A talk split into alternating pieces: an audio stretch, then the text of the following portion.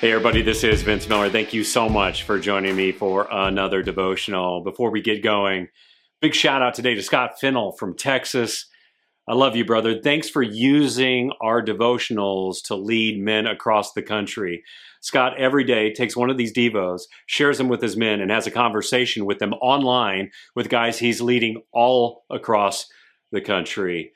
Thank you, fellas. Thanks for following and listening. That's how easy it is, fellas.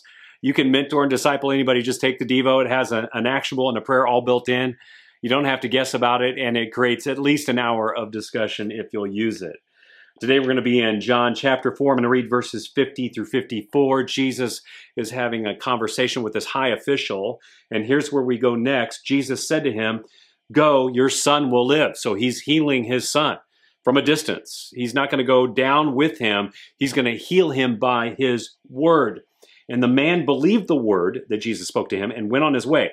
Now, it's a day journey back, right, to where he lives. As he was going down, his servants met him and told him that his son was recovering. So he, the official, asked them the hour when he began to get better, and they said to him, "Yesterday at the seventh hour, the fever left him." The father knew that this was the hour when Jesus had said to him, "Your son will live." So he connects the dots, and he himself believed, and all his household. This was now the second sign that Jesus did when he had come from Judea to Galilee.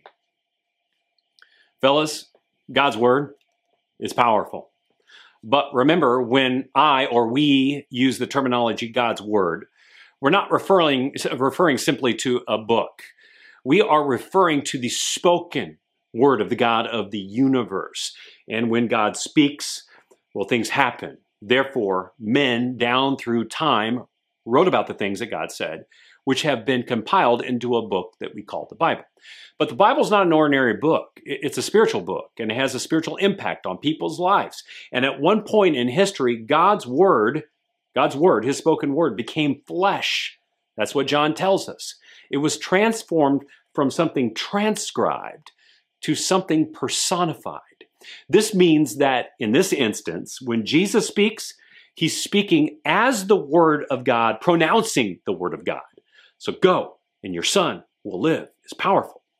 Now, we sometimes take for granted the incredible power of God's word, uh, probably because we fail to see the full effect of its power. But right here, we get to see the impact it has in life.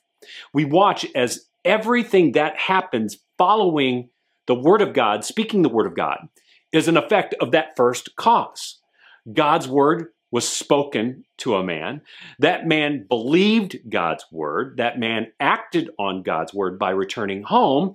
He was greeted by the celebration of a servant who saw the effects of God's word on that man's son. And then by God's word, an entire household was changed forever.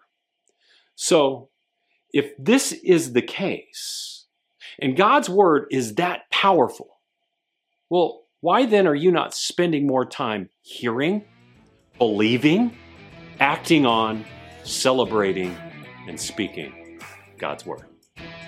Just a little conviction for you today. I love you guys. I pray this has blessed you. If it has, share it with someone else, and I'll see you right back here again tomorrow.